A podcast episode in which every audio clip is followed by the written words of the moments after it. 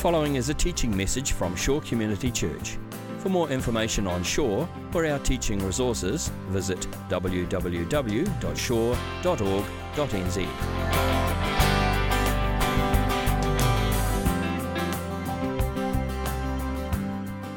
So, when the book of Psalms was first compiled, and all these songs and compositions were all brought together into one book, Psalm 1 was not actually one of the Psalms. It's this, the book started with Psalm 2. That was the first psalm, and they numbered off from there. But Psalm 1 was not actually counted as a psalm itself. Psalm 1 functioned like an introduction to the whole book. So it stood apart from the rest of the Psalms and it formed this, this introduction that set the scene for the rest of the whole book of Psalms. It was like the gateway into the Psalms. If you want to approach the Psalms, you've got to go through Psalm 1. It's like the doorway to the Psalms. So it functioned a little bit like an overture in a musical. If you've seen a musical with an orchestra, you know before anyone comes out on stage, the orchestra plays the overture. And it's, it's like a medley of different musical themes and motifs and then those themes and motifs reappear throughout the musical. Those are the songs that you hear, and you get them in the overture at the beginning. And Psalm 1 is, is a bit like a, a biblical overture for the whole book of Psalms. It contains these themes, these motifs that then crop up again and again and again and again throughout the book of Psalms. And in particular, Psalm 1 deals with this theme of two types of people. These two people that represent two ways of living, two contrasting ways of living, two contrasting types of people. And it refers to them in verse 6 as the wicked and the righteous. And I know those words can sound quite harsh and severe and old fashioned, they've got all sorts of baggage, but these are the two types of people the psalm is talking about the, the wicked on the one hand and the righteous on the other hand. And the best way to think about these people is really the righteous person is the one whose life is facing toward God. Okay, so they are orientated towards Him and they are living toward God. I've got a friend who I catch up with from time to time, and he's on a really interesting spiritual journey at the moment. He's kind of been this hybrid between Buddhism and Christianity. And he's sort of been exploring both of them, and sometimes he's been more Buddhist than Christian, and then other times he's been more Christian than Buddhist. And we have these interesting conversations. And he's really open about his spiritual life. He just talks about it all the time, Facebook's about it all the time. And uh, I saw a post he put up the other night. He'd been to a church service on a Sunday evening, and then he posted and, and he said something like, I really got part of the Jesus story tonight, and I've turned my waka around a little bit, and now I'm facing more towards the light. And I thought, that's a great description. Hey, it's like he's paddling his waka, and he's just turned it a bit more. So now he's facing the right direction. Now he's facing towards God, at least a little bit more than he was. And I thought that's actually quite a good description for, for what the psalm is describing. The righteous person is the one whose waka is facing towards God. You know, they are paddling towards God, uh, straight ahead, full steam. They are going towards God. That is the direction of their life. And they are in line with Him and they're expressing His life in their life. And then, so the wicked is simply the contrast to that. The wicked is the person who is just facing away from God and they're paddling their waka away from God. Uh, they're living apart from Him. They're living independently from Him. They're living in opposition to Him, not necessarily anti, not necessarily actively opposing God, but they are just moving in a different direction. Their life is, is moving away from God, turning away from God. So you've got the righteous and the wicked, these two different kinds of lives. And then you find that those themes keep on resurfacing in the book of Psalms. Constantly, if you look through the Psalms, it's talking about the righteous are like this and the wicked are like this.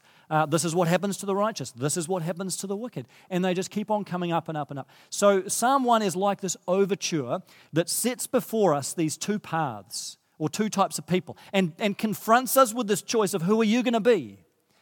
Which direction is your waka facing? Which direction are you paddling? Which direction is your life going? Is it the path of the righteous is it the path of the wicked? And you really have to answer that question right here at the outset of the Psalms. It's the gateway to the whole thing. That's the, that's the choice that Psalm 1 confronts us with.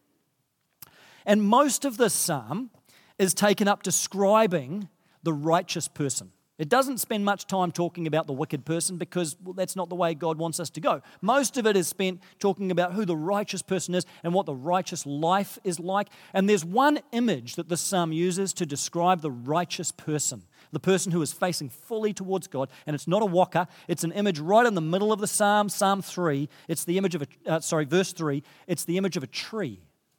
Talks about this person is like a tree planted by streams of water which yields its fruit in season, and whose leaf does not wither. Whatever they do prospers. I don't know a lot about trees. Uh, I'm no expert in trees, so I don't, I don't bring a lot of field knowledge to this um, particular image. Uh, I remember years ago we had some friends that got us a fake tree in our house because they knew that we weren't very good at looking after trees. So they thought, fake tree, that's a safe bet. And I still managed to kill that. Um, I managed to break the fake tree. So I cannot be trusted with trees or shrubs, plants of any kind. But I know enough to know this is a picture of a pretty healthy tree. Right? You don't, know, don't need to know much about trees to know that. Here's a picture of a, of a really healthy, thriving tree. It's planted beside a stream of clean water. It's got these flourishing, healthy leaves, lush green leaves, and it's a fruitful tree, bears fruit in season. So, this is a tree that is really healthy, it's flourishing, and it's thriving. And that's a picture of the righteous person. That's a picture of the person whose life is turned fully towards God, who's paddling their waka fully towards Him. It's a picture of a person who has a thriving faith. And the mark of that person is that their life is fruitful. They're bearing fruit in their lives. And for Christians, all that means, what that means, is simply that over time, our lives are becoming more and more like Jesus. That's what it means. What it means to bear fruit, that our lives are becoming more like Jesus in the way that we relate to God and connect with Him more and more deeply, becoming more like Jesus. In, in the way, in, in who we are within ourselves, who we are when no one's watching, we're becoming more like Jesus. In who we are to other people, how we connect and relate to other people we're becoming more and more like Jesus. That's what it means to bear fruit. That's what it means to be fruitful. And so, this is a picture of a fruitful person. It's a picture of the righteous person. It's the picture of a, of a healthy fruit tree. And, and the psalm is great because it doesn't just set that picture there and say, now be like that, but it gives us these steps that we can take. So it says, if that's the kind of life that you desire, if that's really the kind of person that you want to be, that have a flourishing, healthy, vibrant faith, becoming more like Jesus, becoming the righteous person, if that's who you want to be, here's a couple of steps you can take. Because I think probably a lot of us look at that picture and maybe we desire that, but we also know our lives don't look a lot like that. I think a lot of the time we don't really have a thriving faith. We've maybe just got a surviving faith. We just kind of, we've got a faith, it's there, we've got a basic commitment, but there's not much more to it, not much going on. But if you look at that picture of that healthy fruit tree beside the streams of living water, and you realize that's who I want to be, then this psalm can help you because it gives us two very practical steps or two practices, two habits that if we embed these in our lives, they will carry us forward towards becoming that person who has a thriving and flourishing faith. So that's what I want to look at these two things that the psalm puts before us, two practices that we can establish in our lives that help us become these healthy and righteous people with a thriving faith, facing towards God. So let me explain them both to you, unpack them a little bit. The first one is found in verse 1. It says, Blessed is the one who does not walk in step with the wicked, or stand in the way that sinners take, or sit in the company of mockers. Now, by the way, just that very first word in the psalm, blessed, it's the same or the equivalent word in Greek that Jesus uses to start the Beatitudes. So, you know where, where Jesus in the Sermon on the Mount says, Blessed are the poor, blessed are the meek, blessed are the peacemakers, and so on and so on. It's, the, it's that same equivalent word. And there's a connection between the two. You can think of Psalm 1 as being like the Old Testament version of the Beatitudes. Jesus is describing what the blessed life looks like, what it really means to be blessed, what it means to be blessed by God. And this psalm is describing what it means to be blessed by God. Different language, different images, different points in the biblical story, but the same kind of idea. What is the blessed, what does a truly blessed life really look like? That's what's being described. So, blessed is the one who does not walk in step with the wicked, or stand in the way that sinners take, or sit in the company of mockers. I love the way that the message translation translates those three phrases. It says, You don't hang out at Sin Saloon, you don't slink along Dead End Road, you don't go to Smart Mouth College. That's great. I know a few people that have graduated from there. So, really, what that verse is describing three types of people here the wicked and sinners and mockers. And they're really all just one type of person. There's not much point trying to analyze each type. They're all just this composite picture of a certain type of person. And it is the person, as we just talked about before, who is facing away from God. That, that's the person that's being described. I mean, the words sound like these are going to be really horrible people mockers and sinners and the wicked. But in reality, they're, they're often not horrible people at all. They're not terrible people. They're not necessarily immoral people at all. They're simply people who are facing away from God and who are living their lives away from God. They're paddling in a different direction. They are not facing Him. These, are, these can be some of the nicest people that you've ever met. They're people you work with, they're people you live next door to. There may be people in your family, they're, they're in your friendship circles, they're at your gym, they, their, their kids go to your kids' school. You know, they, they're in your lives. They, these are just people whose wakas are traveling in a different direction to yours. They are facing away from God and they are journeying in a different direction. That's what's being described. So let's not think about terrible people, just people that are kind of living apart from God. I bumped up against this kind of mindset um, a little while ago, I spoke at a conference down in Waikanae, a student life conference. And uh, this was, I did a couple of sessions at the conference, and then one afternoon, all the Christian students that are there, they all go out sharing their faith in the local community. But there's also a small group of non Christian students at the conference. So while all the Christians are going out sharing their faith, they have a parallel stream for the non Christian students, and there was about eight or nine of them.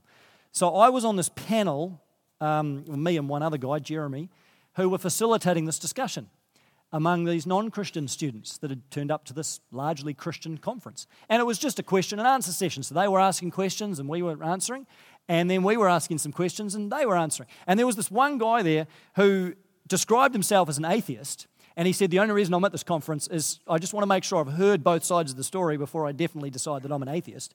Uh, but as we talked, it sort of became apparent that he was still kind of investigating and he was still kind of figuring things out. But he said at one point, uh, I'm, I'm going to just look into this whole thing, and then if I decide that God is worthy of my worship, I will decide then to follow him. And Jeremy, who's at the back there, asked him, I think you said something along the lines of, So you are going to be God's judge. Is that right? And the guy basically said, Yeah, that's right. Uh, he said, I will determine whether God is worthy of my worship. And then if he is, I will, I will decide that. And, and you just had the sense that even if this guy invites God into his life, it's still this mentality I'm in charge. You know, that's the fundamental thing that's going on. It's like God might be a part of the picture here, but I'm still calling the shots here. This is still going to be a self directed thing not a God directed thing. And it's still the same kind of mindset that this psalm is describing. Even for people that might have some kind of religious view or some kind of relationship with God, it's this way of thinking where I'm still in charge. It's God on my terms if I have God in my life at all. It's God at my level or a little bit below my level. So I'm still calling the shots. And it's still fundamentally a self driven, self governed, self orientated, self directed life, which is possible to have even with God in the picture. So that's what the psalm is describing when it talks about these, these people. And when it talks about the way that we should respond to these people, it tells us we should not walk in step with the wicked. We should not stand in the way that sinners take. We should not sit in the company of mockers. Now, that sounds quite harsh because it sounds like it's telling us not to have anything to do with them. It sounds like it's saying just cut yourself off from anyone who's apart from God, who's not following God. It sounds like we shouldn't even be associating with those kinds of people. But you need to remember if this, if this was saying don't have anything to do with people who don't share your faith, Jesus would have fallen woefully short of this psalm, wouldn't he? I mean, if this was just simply giving us a blanket prohibition against hanging out with anyone who was not seeking God or not pursuing God? Jesus himself. Because Jesus hung out with all sorts of people who were far from God, all sorts of people who were traveling in a totally different direction. He hung out with prostitutes, with thieves, with gluttons and drunkards, and with plenty of so called righteous people who weren't actually righteous at all, called themselves righteous, and they were just self righteous people. They were traveling just as far from God. Jesus didn't have a problem hanging out with those people. So, this psalm is not saying to us, don't have any contact with people who don't share your faith. It's not about association, it's about immersion. It's just simply saying, be careful. Because we can immerse ourselves so deeply in relationships with people who are traveling in a totally different direction to us that over time they can influence our faith. They can dilute our faith. That's just a reality. We never think it's going to happen.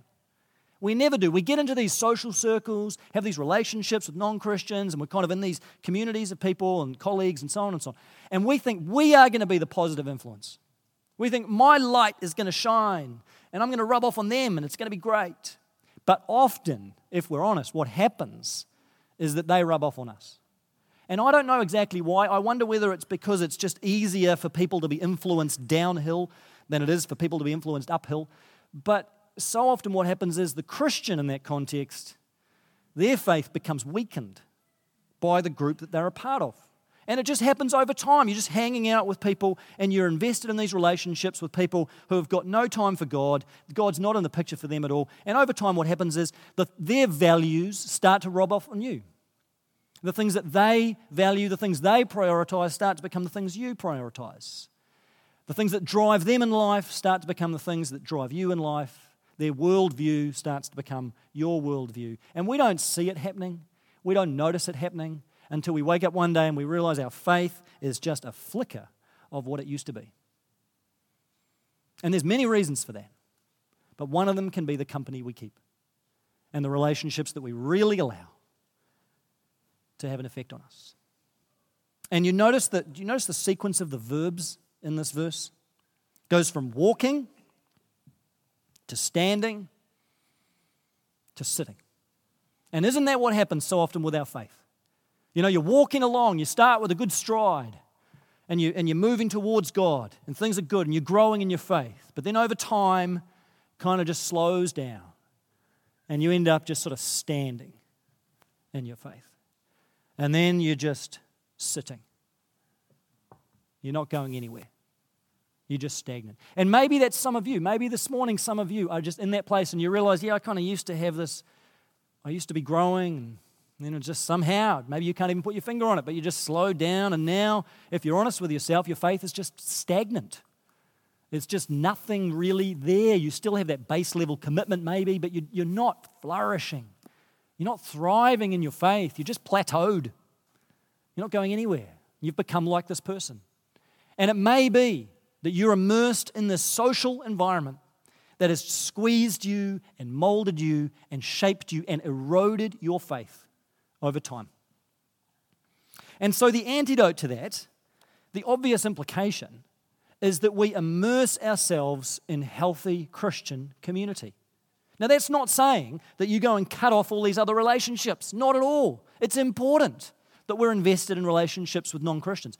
But it's saying that equally, we need to be, if we're going to be healthy, thriving Christians, we need to be immersed in healthy Christian community.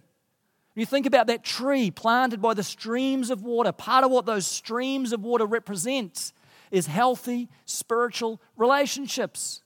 And we need to be planted in those kinds of relationships if we are going to thrive. You need to be in relationships, have some brothers and sisters in Christ around you that can actually encourage you in your faith. People that can pray for you. People that can walk alongside you. People who, just by being in your life, are a good and healthy spiritual influence because you know they are facing in the same direction and you know they're traveling along the same road. And the Bible talks about iron sharpening iron. We sharpen each other's faith. We're spending time with like minded people. You know, I find it so frustrating when I talk to people. I had a couple of experiences re- recently, people who are in marriage crisis. Marriage is busting up, and I'm trying to encourage them to fight for their marriage. And they've got people in their workplace just saying to them, hey, just walk away.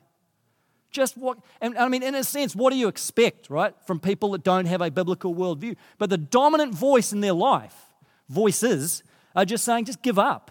Why would you stick with this? Why would you? Just walk away. And so you're always trying to counter these strong voices because they've got themselves immersed in these social relationships that are pulling them in another direction.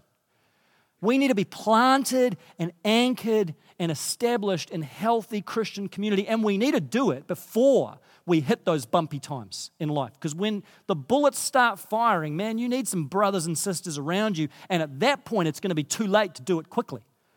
You need to develop those friendships now so that you've got that support, not just when you need it, all the time, but especially when life gets hard. If you don't have those kinds of relationships, if you don't have healthy and strong Christian friendships in this church or somewhere else, can I encourage you, be intentional about that, be proactive about that, pray and ask God to bring those people into your life. Here at Shore, the best way to do it is to join a life group. It's a community of people that can become an encouragement for you, people that will pray with you, journey with you, walk alongside you. And by the way, let me just say, some of you, I know some of you that are parents of young kids, you haven't joined a life group yet because you, you think that the kids, it's not going to work with the kids. Look, we have young kids and we're in a life group. You can make it work.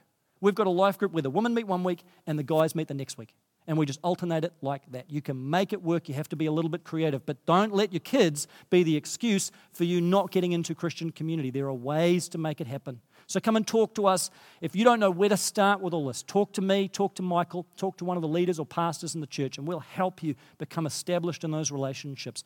This is one of the key ingredients if you want to become a thriving Christian with a healthy faith, faith walking in the way of the righteous, like that healthy tree Big part of it is healthy Christian relationships, being deeply planted in those relationships. They will help you grow. All right, then there's a second thing the psalm talks about, a second practice. And it's in verse 2. It says, But whose delight is in the law of the Lord, and who meditates on his law day and night. Now, when this psalmist talks about the law he's really just focusing on the first five books of the Bible. That's what the law was in this time. But for us, now that we have the whole Bible as God's revealed word, we can refer to the whole Bible as the law of God. Not that it's all just full of laws and rules, but we can say the whole Bible is God's law. So, really, what this verse is calling us to do is to meditate on Scripture, to meditate on God's Word. Now, I know for some people, especially for some Christians, the idea of meditation, meditation is like a dirty word for some people because it conjures up all these images, doesn't it? I mean, what's the first thing that comes to your mind when you think of meditation? Someone sitting on a mountain, eh, you know, cross legged, fingers in this kind of position, maybe. I don't know what that means. But they're, you know, levitating and this chanting, muttering, mumbling something to themselves. And we think that's just weird. That's fruity, kind of this mystic, new agey stuff. I don't want anything to do with that. And we think that's all meditation is, so we just completely write it off. We've got to be very careful as Christians when we just say, oh, meditation. That's not even biblical because, hello, it's right here in Psalm 1. You can't avoid, and it's not just here. It's many times throughout the Bible. Meditating is mentioned. It's something we're encouraged to do. But here's the difference there are many different types of meditation today, and some of them are a little bit fruity.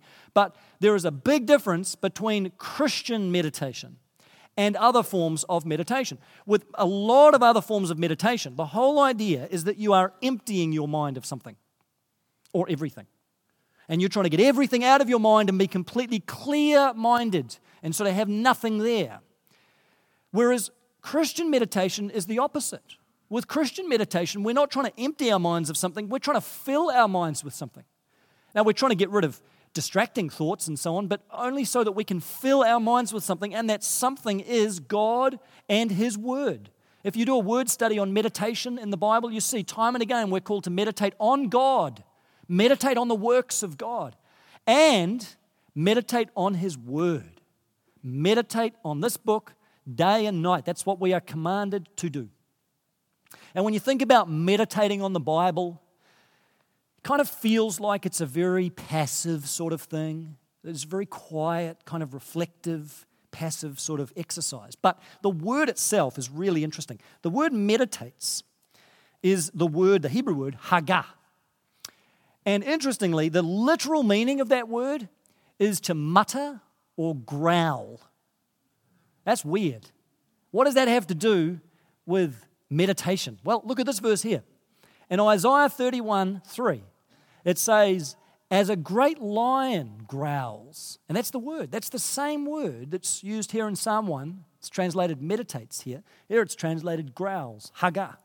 A great lion over its prey. So, what that verse is saying is if you think about a lion, that's just killed some animal and it's got a carcass there and it's feasting on this carcass, chewing away on this carcass and gnawing at it and ripping the flesh apart. That, what that lion is doing to that carcass is meditation. It's the same word. That lion is meditating on its prey. Now, bring it a little bit closer to home because not many of us have probably seen that firsthand. But think about a dog with a nice, juicy bone, right? A lot of you have seen this. You, you have a dog with this, this lovely, juicy, meaty bone, and you think about the way that dog treats the bone. It's like this playful exercise where he's chewing it, he's gnawing on it, he's just getting all, every little morsel of taste off that bone, he's kind of turning it over, maybe leaving it aside for a little while and coming back to it later. And you know how dogs, when they do that, they have this little groaning little noise that they do? It's not the angry growl, it's the kind of playful growl. It's, the, it's the, there's just this lovely delight that's going on with this dog as he's chewing over the bone. That process, what that dog is doing to that bone, is meditating on the bone. Now, that might be a bit of a different way to think about meditation than what you've thought about because we think, oh, it's this quiet, private little practice. But in fact, what we, are, what we are supposed to do to the Bible is what that dog does to the bone, right? Not literally eat it, but we are supposed to devour the Bible in a similar way to what the dog and the lion do with those bones and with that carcass, right? So you're starting to get the picture here. This is actually quite a lively sort of exercise. We are supposed to be turning Scripture over in our minds, mentally and emotionally and spiritually. This is what we're doing. We're gnawing on it, we're chewing on it, we're savoring it. We kind of maybe put it aside for a minute and then come back to it. And we're just getting every little nutrient out of it that we can, every last little morsel. We're just sucking all the goodness and all the juices out of it. That's what we're supposed to be doing with God's Word. It's not just this clinical, scientific, sterile kind of process of Bible study. It's something that should engage our whole being. It's something that should consume us. It's something we actually should enjoy doing, like that dog with his bone. That's what scripture meditation looks like, or should look like. And so, practically, what does it mean? Well, it means, for starters, putting some time aside for it, ideally every day putting aside maybe 10 or 15 minutes. You can't meditate in a hurry. That just, that's just an oxymoron. Doesn't, doesn't, doesn't make sense. You need to put, put aside some time. If you've never tried this, if you've never done it, I would try it for 10 minutes at first. And a great place to meditate is the Psalms. So take a psalm. I've got a devotional book that gives me a psalm each week. And that's a great way of doing it because then you're coming back to the same psalm, like a dog coming back to that bone each day for seven days. You're seeing new things, you're thinking about it during the week, and it's just staying with you rather than moving, moving away too quickly. So maybe if, if you're not engaged in this practice at all, start this week 10 minutes a day with Psalm 1. And then next week, Psalm 2. And you sit down with Psalm 1 tomorrow morning or whenever you're going to do this and just start by praying and say, God, I pray you'd show me something from your word today. Speak to me through your word today. Meet me in your word so that you're not just doing this as, a, as an intellectual exercise, it's not just a head trip, but you're actually expecting to meet God in the pages of his word and hear from him. And you're coming at it prayerfully and with that sense of expectation. And then read the psalm and read it slowly, read it carefully, read it thoughtfully. Maybe stop if there's a particular word or phrase that catches you Turn it over in your head, turn it over in your mind a little bit, put the Bible down, just have a think about that for a little while. You know how often you, you read through the Psalms and there's that word Selah that pops up often? And nobody quite knows what it means. It's just there intermittently through all the Psalms. Someone suggested that it means guitar solo. No one really knows. But it probably means something more like just pause and think about what you've just read. And so, whenever you see Selah, that's a good time just to stop Think about that last phrase. What does that tell me about God? What does that tell me about me? What does that tell me about life? and then chew it over some more and gnaw away at it and come back and reread it, read it out loud, read it in your head, whatever. Just think about that dog with that bone and you be like that with Psalm 1. That's biblical meditation. And I guarantee you that if you make this a habit in your life, it will help you grow. It'll help you grow as a Christian. You're not always going to come away from those times feeling different. Please don't go into this expecting some big emotional rush or experience. We talk often about how experience is not a barometer of our faith. Emotions are not a barometer of our faith. Sometimes you'll feel nothing. Sometimes you'll feel as if God's word is just breaking open to you in new ways, and it's wonderful, but sometimes you won't. That's okay. Don't worry about that. But just be assured that if you embed this practice in your life, over time it'll help you grow because God will speak to you through His Word. God will get His Word into you. God will get His life into you. God will shape you and mold you. God will provide the nourishment, the nutrients, the spiritual nutrients that you need to grow as a healthy, thriving Christian. So I encourage you, commit to this practice. If you've never done it before, start today, start tomorrow. Get this practice into your life. It is one of the primary ways in which we can grow, delighting in the scriptures meditating on this book day and night. It's who we're called to be. So, if we engage in these two practices, one's a very communal practice, being planted in Christian community, one's a very personal practice, meditating on Scripture, meditating on the Bible. But if we develop these two habits in our lives, they are going to help us. They're not the only two things we could talk about, but they're the, the two things this psalm focuses on. They are going to help us become like that tree planted by the streams of living water. Because what those practices will do is they will push your spiritual roots down. That's what makes a tree healthy. It's got healthy root system, pushed down deep into the ground pushed all the way down to that stream of living water so that it is able to suck up the oxygen it needs, suck up the nourishment it needs, suck up the nutrients it needs. If you've just got shallow roots as a Christian, if your root system is poor, you are not going to receive the nutrients that you need to be a thriving follower of God. You're not going to be a fruitful Christian. But if your root system is healthy, deeply planted in Christian community, deeply planted in the Word of God and the righteousness of Jesus, then God Himself will enable you over time to be grown in your faith, strengthened and sustained, so that you bear fruit as a Christian. You're not just going to bear fruit by going out there and trying harder and trying to be a really good Christian. That would be the equivalent of standing in front of a fruit tree and yelling at it and expecting it to produce fruit. That's crazy. And yet, how often we just expect our lives or expect ourselves to produce Christian qualities, but our root system is weak. When a tree has a healthy root system, producing fruit will be the most natural thing in the world. When a Christian is deeply rooted and established in God and in his people, producing fruit will be the most healthy and natural thing in the world. So focus on those spiritual roots, pushing them down deep. And so I just encourage you as we finish today, I want you to think about what kind of tree would describe your life? If you had to draw it out right now, think about your Christian life. Think about your spiritual journey. If you had to draw that tree, what would it be like right now? Not the, not the one you want to be, that's here in Psalm 1. Just think about where you are now. How is that root system? How strong are the branches? How healthy are the leaves? How much fruit is being produced. And then I want you to think about that tree in Psalm 1. And if that genuinely describes the kind of person you want to be, maybe it doesn't, okay, but if that describes the kind of person you want to be, a person who is facing fully towards God, paddling towards Him, healthy tree bearing fruit, healthy leaves, then I would ask you, how are you going in those two practices? How well established are you in Christian community? Have you got those relationships? Are you willing to take steps to build those relationships around you?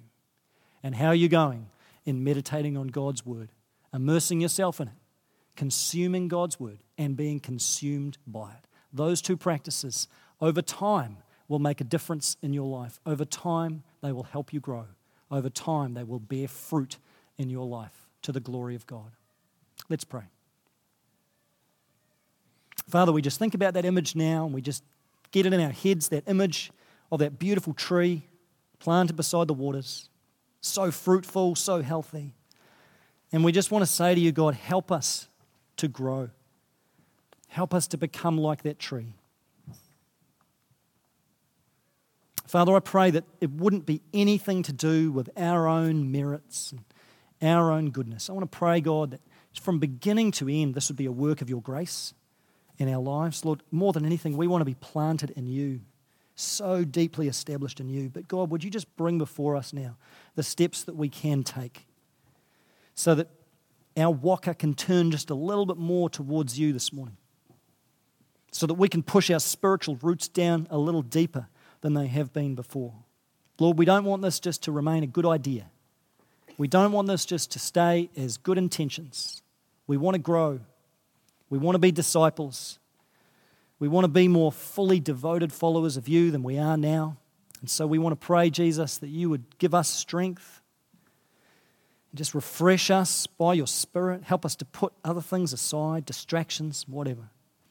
And just show us, Lord, the path that we can walk in so that we would become those righteous men and women that your word talks about. Not that we have righteousness of our own, it comes from Jesus. But God, we want to be counted among the righteous. We want to turn fully towards you. We want to walk with you. And we want to live out the life of Jesus for the world to see. So strengthen us and support us, God, as we move forward in your grace and with you. We pray. In Jesus' name, amen. This has been a teaching message from Shore Community Church. For more of our teaching resources, or to donate to our teaching resource ministry, or for more information on Shore Community Church, visit www.shore.org.nz. Alternatively, you can email office at shore.org.nz or phone 09 415 0455. Thank you for listening.